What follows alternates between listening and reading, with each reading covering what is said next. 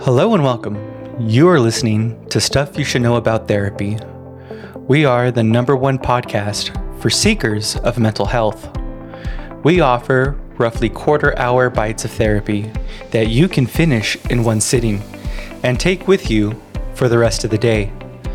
My name is Matthew, and I'm a marriage and family therapist, as well as a certified family life educator. The most valuable thing in our lives is attention, and I thank you for giving me yours for this podcast. I hope it serves you well. Let's get into today's episode.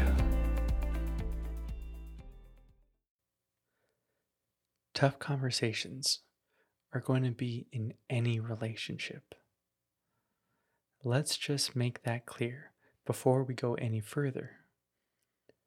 If you think that a relationship is supposed to be easy, then frankly, you are in for a rude awakening.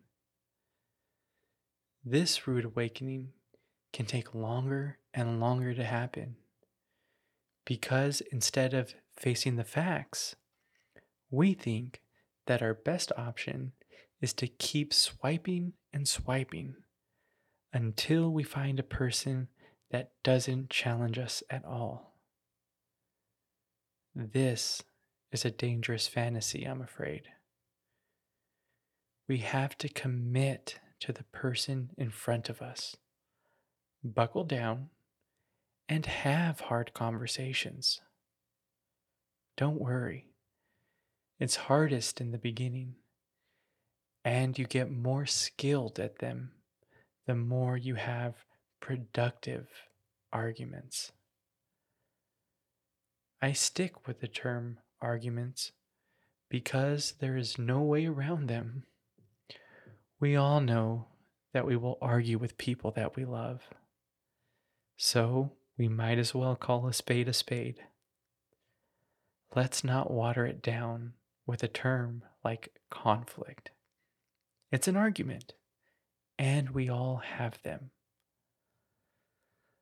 Let's talk about steps to make arguments useful as opposed to destructive. Step #1, reward hard discussions. If your partner is brave enough to bring up an honest emotion or feeling, it's important to reward that behavior. It's okay to have your own separate reaction as well, which you certainly will have. It's tough to look past how arguments make us feel in favor of being grateful for the bravery it took to share what was actually bothering our partner. If we can pull it off, they will be much more likely to share with us in the future. And with a lot less yelling. Step #2, your job isn't to make your partner happy. On the flip side, it's important that you are honest about what is bothering you. Nothing is more toxic to a relationship than held resentment. Your job is not to make your partner comfortable in each moment. Your job is to tell the truth, no matter how hard it is. Make a deal with your partner that could look something like this. Promise each other that you will value honesty over short-term conflict. And over time, this will get easier. At first, there will be a lot of fights to work through, so get ready. Think of this as the pain of working out. It's always hardest after the first workout session.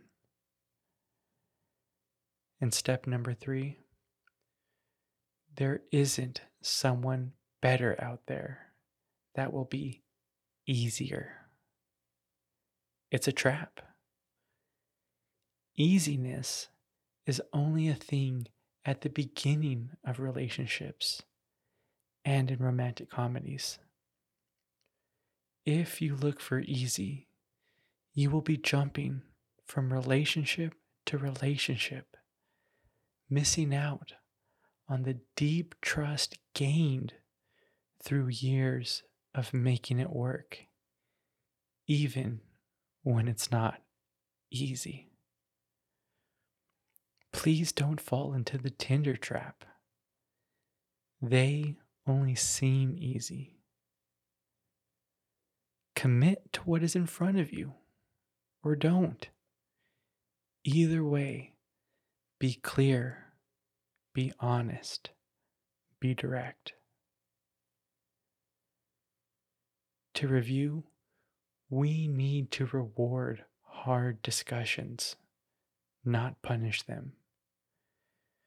We need to value honesty over our partner's comfort. And we need to remind ourselves that easy is not the goal. The goal in relationships is depth.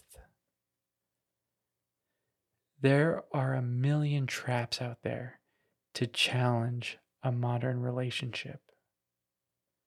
However, thanks to those same resources, there are a million ways to strengthen relationships. And hopefully, this podcast is such a resource for you. A relationship is forged in the fires of hard discussions. Don't run from them. Embrace them and value them. And that's stuff you should know about long-term relationships in the modern era. I want to thank you so much for listening today. Where we put our attention is what our lives are made of. And I thank you for letting me be a part of your life today. If any of this was helpful to you, please share it with someone you love. If you have a moment, please leave a review. Anything you can write down about the podcast would mean the world to me. I don't know about you, but I always check the reviews before I start a new podcast. So if you think someone would like this, please help them out by writing a review. I thank you from the bottom of my heart, and I hope you take something from this episode and it makes your life a little brighter.